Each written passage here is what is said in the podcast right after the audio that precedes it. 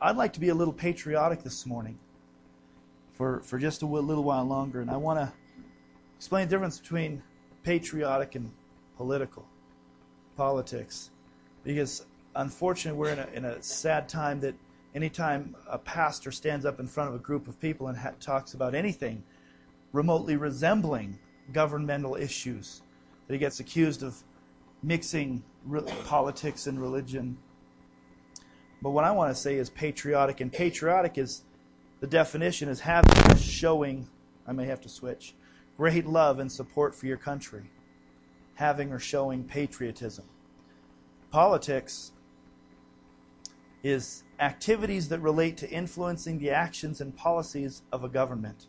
That's not what I want to do this morning. I do want to turn off my cell, though.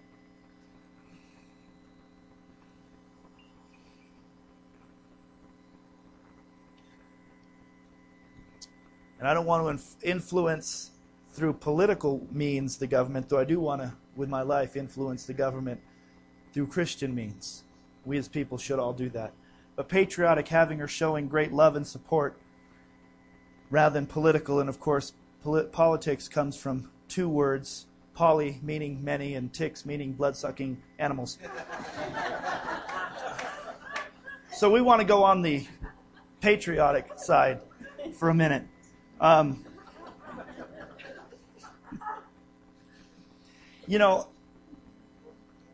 I, I, get a lot of emails and updates from uh, AFA and, and Focus on the Family, Citizen Link. And there's been a lot this, this week coming in the last couple of days, um, e- even from uh, Chuck Gerard, who uh, I was going to show a video, maybe I will next week, about the Heart of America that, that he put together. Um, people grieving for their nation. And, you know, for, for so many, it, it appears that this was just an election. There was such rejoicing in the Obama campaign. And for so many others, this wasn't just an election for many of us. There's a feeling and a sense that wasn't, oh, bummer, we, we lost the White House. We Republicans lost the White House. It wasn't about Democrat and Republican. For many people that I'm listening to and hearing from and talking to personally, and even, even sometimes looking at people's faces, Wednesday morning, Tuesday night, if you stayed up late enough to find that it wasn't about the Republicans not gaining office. We, there was a feeling that something was lost for this nation. And really, truly, there's a sense of grieving that's going on for people, and I think that that's appropriate because we're seeing something slip away. A nation changed. I, I read a quick blurb in the, the Huffington Post, which is it was wonderful to read because it laid out immediately that they said that there's a new America. And they were so excited that the new America is dawning. And I went, wow, I mean, they see it, they admit it. There's a new America. And that's the reason we're grieving, is because we're seeing an old America begin to go away. What does this mean? Some of the questions. Is this the end of the United States? Is this the, the end of the world? Is the end of times upon us? And, and those are questions we'll just have to wait and see. These things could usher in the, the end of times. This, these things could usher in the end of a great nation, and they may not. But what is our part today? Our part is as believers. Remember, a few weeks ago I talked about I knew who was going to win the election, and that was Jesus. See, if we vote for Jesus, then he wins. Personally, corporately, we need to put our faith, hope, and trust and our vote in Jesus, not in man. And otherwise, we'll be sorely disappointed in all ways. I was sent this quote, I think, five times this week from different people, so I figured I should read it. John, thank you for sending it to me. We should never despair. Our situation before has been unpromising and has changed for the better, so I trust it will again. If new difficulties arise, we must only put forth new exertions and proportion our efforts to the exigency of the times. And the exigency, that's the demand, the emergency of the times. We need to put forth our efforts in proportion to the emergency of the times. So it's written down in 1777 by George Washington to one of his commanders just before Valley Forge. It was a dark time in the nation. We think of 1776 and the birth of a new nation as, as a, a wonderful time, but there was some really hard times right afterwards. It wasn't quite over. There's a dark moment upon the nation, but we need to put a proportion that's equal to, in proportion to the need of the times. And the need of the times is for Jesus to be Lord of our lives and to be Lord of this earth. This morning, in thinking about Veterans Day and praying about the message, I really felt that the Lord brought me to this message and honoring those who serve this great nation, as, as was even said in the video, you know, all gave some, some gave all. So many people, I've got a number of friends, even one of my youth from Oakdale went and served in, in Afghanistan, and, and he's now suffering like so many others do with post traumatic stress disorder. He's not functioning well.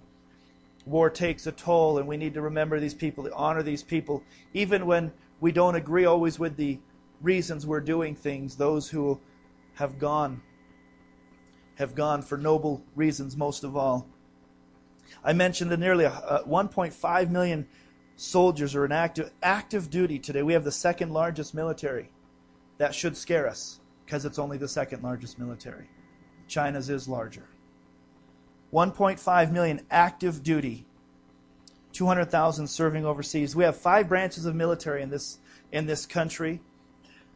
We have seven branches of reserves. There's there's all all told there's over 3 million people that are either in reserves or active duty. There's a lot of people serving their country. And since 1972 that military has been an all volunteer military. Now before that there was drafts and and things. But since 1972, it's been an all voluntary army, and my brother Patrick was a recruiter. In fact, he started out as airborne, and he cha- he was a COSCOM, which which is out of North Carolina. They're the ones who who uh, bring all the material. He jumped out of the plane with stuff and packed the chutes and jumped out for people like Josh, who was 82nd Airborne, and uh, and he actually changed his what's called an MOS, which is a military occupational specialty. It's it's what you do in the army. He changed it from being a airborne jumping out of planes, packing parachutes for people. He became a recruiter. His pay went up because it was more dangerous to be a recruiter than it was to jump out of planes. And so we have a, a voluntary army and people enlist, and they're still doing it. They're enlisting in this army. And here you have someone, they enlist in the army, they, they volunteer, and here they are, they, they're a free person. They voluntarily, with a little bit of persuasion, I, I, when I was graduating high school, I was promised $10,000 to just sign my name to go into the Navy. Because my ASVAB scores were high enough that they wanted me. And, and that's what I thought. But $10,000 in 1988 was a few bucks but but there's a little bit of, of coercion but but they walk into the office and they sign their name they walk in free and they sign that name voluntary but the moment they sign that paper they're part of the military and they're no longer a free man they volunteered for six to eight years of compulsory service they are not their own any longer it's very interesting in fact not even their physical body belongs to themselves anymore. When you're in the military and you get, you get off for the weekend or you get a couple weeks and you go to Hawaii and you get sunburnt, when you get back, you can get written up for destruction of federal property. You're not your own. You started out free, but it changed. The veterans who've served, whether in wartime or not, they, they paid a price. But I liken this to what we as Christians should be doing, and we do. I think it's similar to the, the military in the United States, and maybe depending upon your theology, whether you believe in predestination or free will, you can get drafted or enlist. But remember the big signs that you used to see with Uncle Sam pointing his finger out? It says, Uncle Sam wants you. And I, I see that as Jesus. The Bible says God so loved the world that he gave his only son. Jesus points out at us and says, I want you. But see, we have to enlist to become part of that. I don't believe in the draft. I believe that we have the choice to make to serve Jesus, to receive him as our Lord and Savior. And but but as you have to qualify to go into the military. You you can, any anybody can go in and sign their name on that doc on the document says I want to become in the military, but but immediately they give them a, a series of tests. One of the first ones is the ASVAB, the one I talked about, Armed Services Vocational Aptitude and Battery. It's this test that says, are you qualified? If you get a really high score, you can make it into the Air Force. If you if you go down a little bit, you can make it into the Navy. If your scores are a little bit lower, you can make it into the Marines. And if your scores are the lowest possible, you can actually get into the Army. They'll take any dog face, right? So, but you have to qualify. You have to, they have to qualify to get in. Then you have to take physicals and you do all these stuff. And so there's some people who do not qualify because of their physical ability. Thank God that when we enlist to be in His army, He's qualified us already. He qualifies us. I think of the movie The Avengers a little bit. If, if, you, if you saw it, you, you see the scrawny little kid, he just wants to serve and he just wants to serve and he can't qualify for anything. I mean, you know, the joke was if they put the needle through him, it'd go out the backside of his arm. He was just scrawny, but his heart, he was pre qualified by the doctor. The doctor says, No, I'm going to qualify you, and you got to serve. And he turns into, of course, Captain America. And, uh, but Jesus pre qualifies us. We don't have to take the ASVAB. We don't have to pass a physical. Colossians 1:12. Go with me for a moment.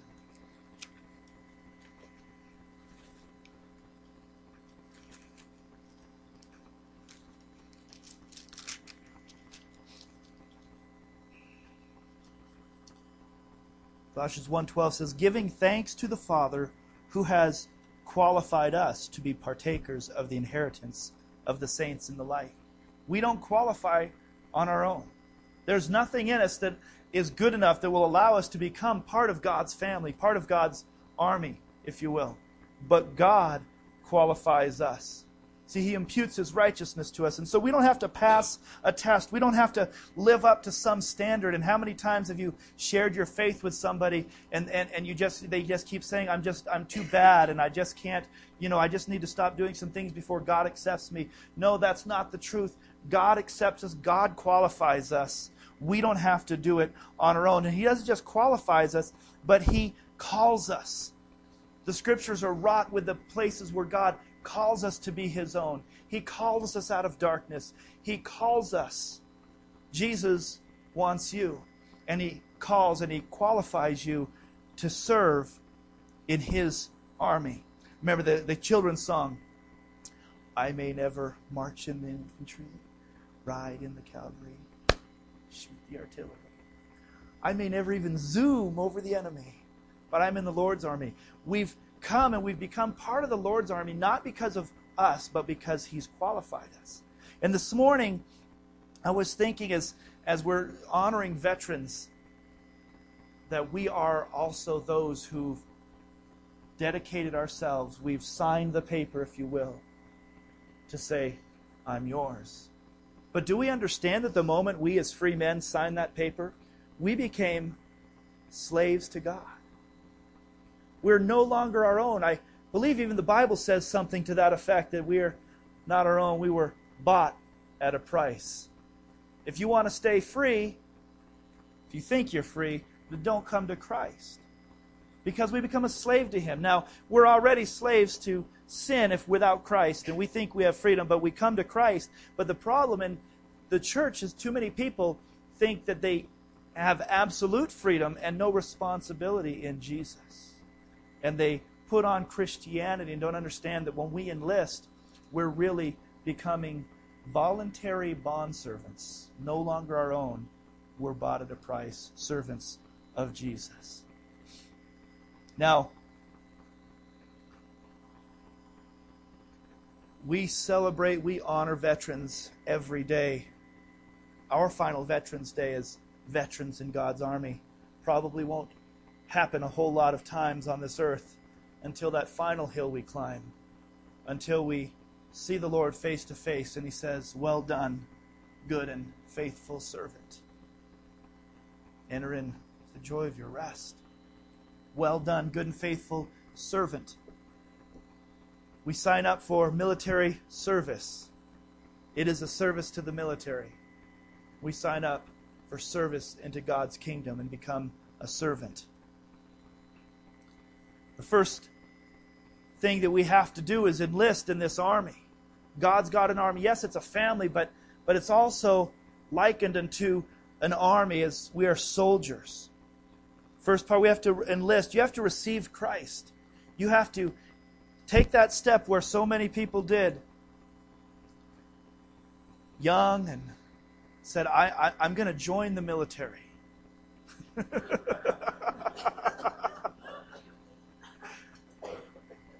and they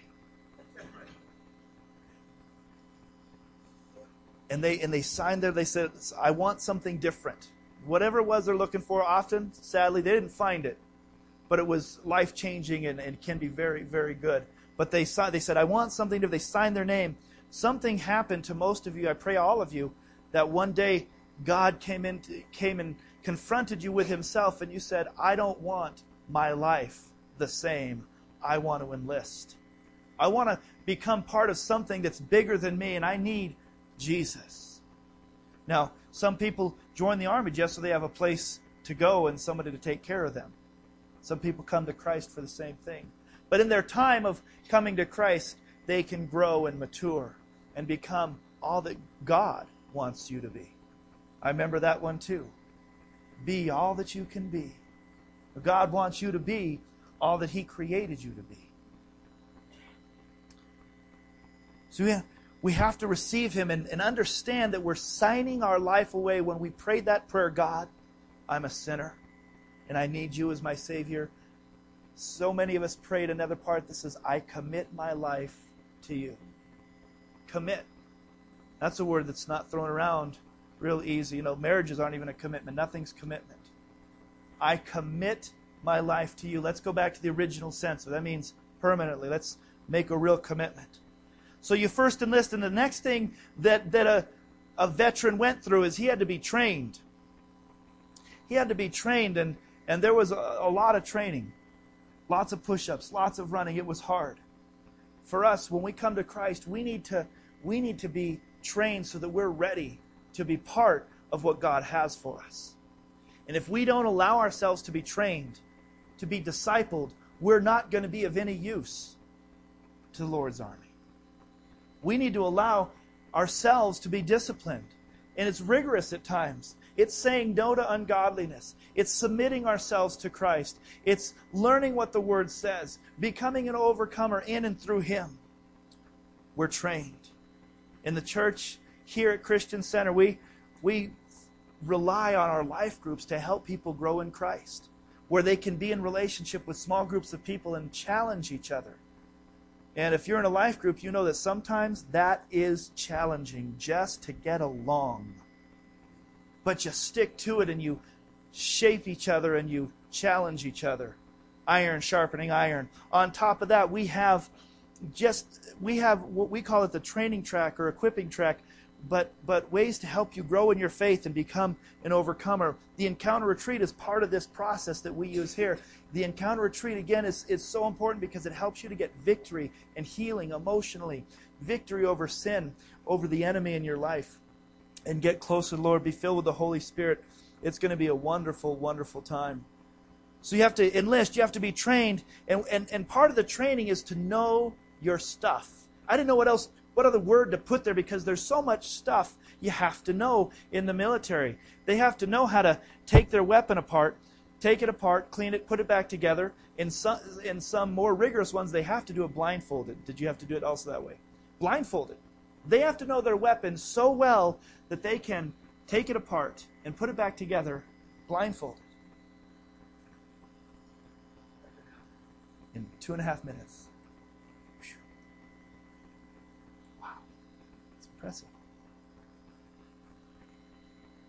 Hebrews 4:12 says that the word of God is living and active, sharper than any double-edged sword.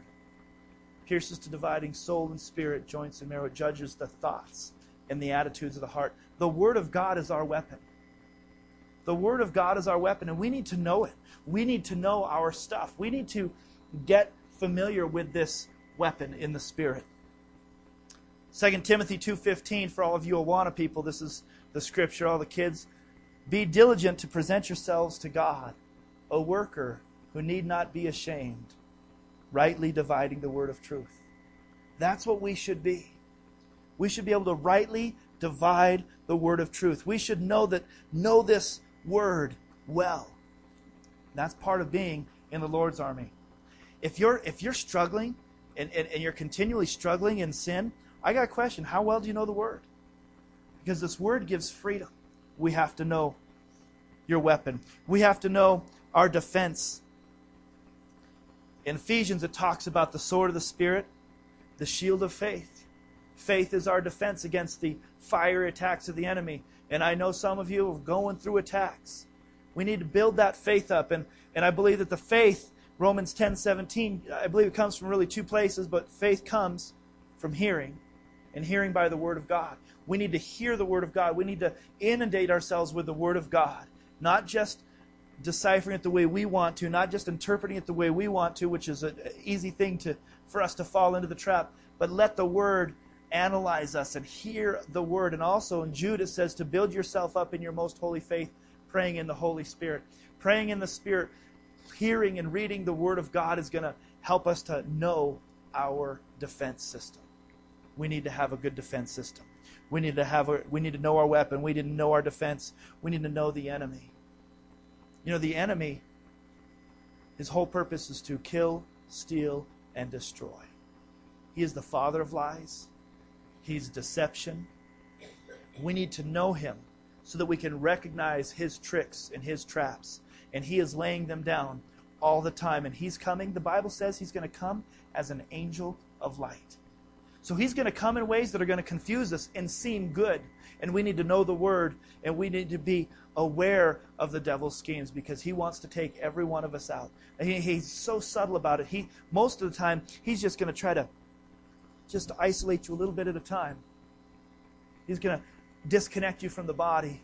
And slowly, over time, he's going to isolate you until you're all by yourself with nobody around. The enemy wants to do that, but we need to know and understand his schemes. Know our weapons to fight him, know our defense against him when he comes in. You need to know your commander. And I know there's not all good commanders in the military. Thank God he is a good commander. But when the when the boot camp when boot camp starts, there ain't too many people that like their drill sergeant. But I know that a number of them, by the time it ends, they understood what he was doing to them. Some gain a relationship with him. They trust him. They begin to know him, and then they they find another commander, and they have to go through that, and that commander will take them into battle. If you're going to go into battle, you want to know your commander. You want to trust Him. We need to know Jesus. We need to know Him well so that we can trust Him. We've put our faith in Him, but some of us don't trust Him because we don't know Him. Get to know Him. 1 Corinthians 2 2 says, I determined not to know anything among you except Jesus Christ and Him crucified. Know the Lord. Spend time with Him. Pray. Read His Word. Get to know his character, his attributes. When you know the character of God and the enemy comes in, you, you can recognize it more fully, more accurately, quickly. You go, you know what, that that looks good, but there's something wrong. It's not lining up with the absolute character of God. Know your commander. Know your weapon. Know your defense. Know your enemy. Know your commander. Another thing in the military you need to know is what they call the MOS. You need to know what your MOS is. And that's that specialty, military occupational specialty. And you were communications, which is what? That's not 11. That's infantry's 11B. You know, 31 uniform. They all have numbers. It's always fun. You know, 11 Bravo, 31 uniform. That's what he did. He knew it. And on top of that, he took extra training in that. He was trained, everyone in the military was trained on how to shoot and how to do the basics. But on top of that, they were given a specialty. Each and every one of us in this room have specialties. Each and every one of us in this room have gifts. The Bible says that he ascended on high and gave gifts to men. Each of us have gifts of the Spirit, abilities, supernatural things that God desires us to use in service to him and we need to understand what that gifting what those giftings are and so that we can use them to help the body of Christ. His was communications. If somebody put him in the wrong unit and had him work on a tank, he would have been in trouble. He didn't know how to work on a tank. Know your MOS. What is God calling you to? What are those giftings? Don't hide them. This morning we saw just a brief glimpse of some gifts gifts of speaking in tongues and prophecy and encouraging words, gifts of, of, of music and leading worship. I believe that there are, are so many, I believe that there are more gifts that God wants to give into the, into the church, but we need to know the gifts that God has given us and the abilities and be faithful, faithful in the exercise of those things to the body of Christ. 1.5 million people serving in the military. There is a lot of MOSs. There's, there's just so many. I believe there's 190 right now, and they change actually. Sometimes they get rid of one. 190, and within those 190 jobs, it's even broader because each job has its own specialty. What has God called you to? What has God gifted you with? Are you being faithful with that? Don't don't look to other giftings and say, but you know that gift is so much better than mine. You know, my brother just packed the parachute. He had to jump out with him occasionally just to make sure he was doing a good job. That was part of the deal. They said, "Here's one of yours."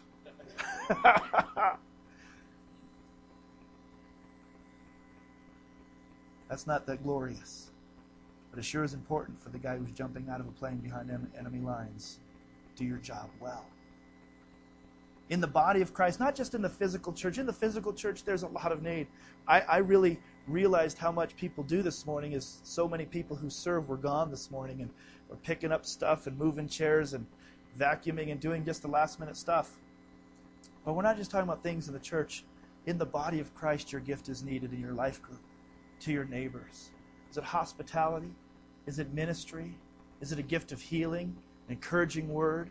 Is it gifts of, of giving financially?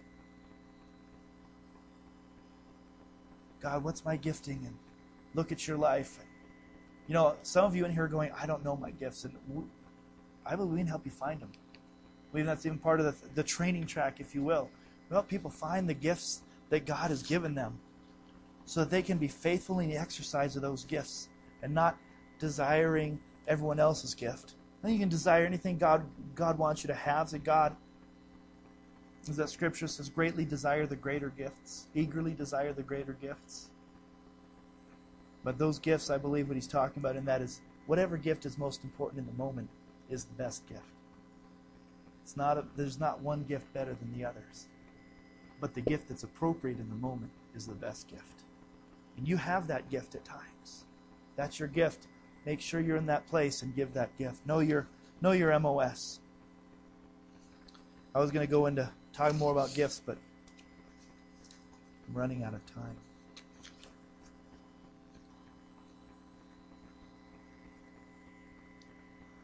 Know your stuff. You've enlisted. Know you've been trained. Get training.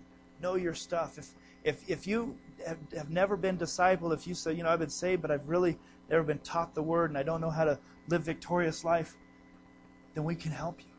Get into a life group to help you grow. Know your stuff. Begin to know the word. Know your defense. Know your enemy. Know the commander. Know the giftings and let them be used. Know, exercise them all the time. Some of you this morning might have said, wow, I, it's amazing how those people could just share a word you know, and prophesy. And wow, that's so great. You should have heard all those people the first time they did it. I'm sure they just fumbled all over themselves. But in the exercise of a gift, it hones. The Lord's confidence comes. Finally, after all these things, the thing that we lack so often, we need to pray and fight through is be faithful. Military has a, a number of slogans and things, but one of them is no man left behind. They're faithful. They're faithful. How many movies, and of course they're just movies, but how many times, and we know it, it happens, there is no chance of winning. And they go in anyways. It's faithfulness. Being faithful no matter what the cost. Those of you who've been married for a while know that it's hard, but you just be faithful. And you just don't give up. And you just press through. Proverbs 26 said, Most men will proclaim each his own goodness, but who can find a faithful man? We need to find faithful men, faithful women in the body of Christ. We're lacking them. We need to nurture a culture where men and women will be faithful to their spouses, faithful to their children, even faithful in, in workplaces. Nurture faithfulness once again in the body of Christ that we might stand apart. Who can find a faithful man? I'd like to be hear the answer. You can find a faithful man at Christian Center. You can find a faithful man at Believers Chapel. You can find faithful men in the body of Christ.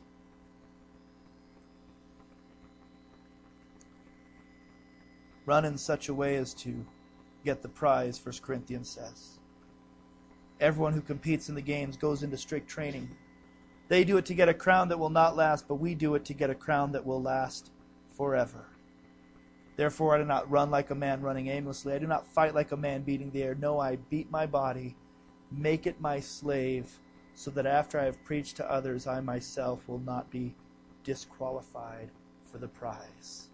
Be faithful. Run the long race. Be faithful to your family. Be faithful to God. Be faithful to your commitments. We're part of this army, and if we're in if we're in war and somebody's job is to hand me ammunition, I certainly want him to be faithful. If I'm the guy pulling the trigger on top of the hill. Be faithful. We're in the in the aftermath of this election that boggles my mind. It just truly does. But God. But God. We're not of this world. Our heaven is our home is heaven. And we need to get our eyes off of these things, stop getting sucked into these things, and know that they're just signs of the times. But we become faithful men and women to God, faithful to each other because we know our stuff. We know what the Word says. We need to care for one another and love one another. God, I thank you for enlisting me, for wanting me, God. I thank you for your love for each and every one in here, God. I pray that those who've never enlisted, there's somebody in here who's not signed that paper, who hasn't enlisted into your family, God, into your army. This morning, there have seen a demonstration of your love, of your power. That they would say, I want to be part of this army. And God, that you would help us all to grow and to become a disciple and to help make disciples, that we would get our training that we would learn to handle the Word of God effectively. We would understand and know who you are. You'd help us to know our enemy. God, help us to know how to defend against the attacks of the enemy when he comes in to lie and tell us that we're a failure, when he comes in to lie and says that we'll never succeed, that our marriage is doomed. And we'll hold the Word of God and say, No. God lives in me, and greater is He that is in me than He that is in this world.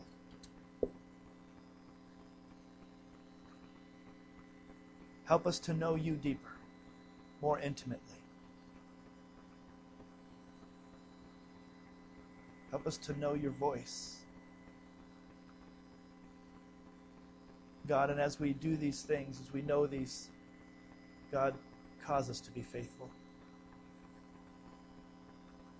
Cause us to set our eyes on heaven. Set our eyes on the prize and not look back and say, I'm going to serve you. I'm going to be faithful to you. I'm going to be faithful to the things that you call me to, to my marriage, to my children, to my family, to the body of Christ. And I pray, Lord, that as we would press in, that we would make a change and a difference in our communities, in our workplaces, in our families. God, that men and women across this nation would begin to see that it's our turn to press into you and stop looking to Washington to fix things. Rise up and become the men and women of God that you're calling the church to be. Let it begin with me. In Jesus' name. Amen.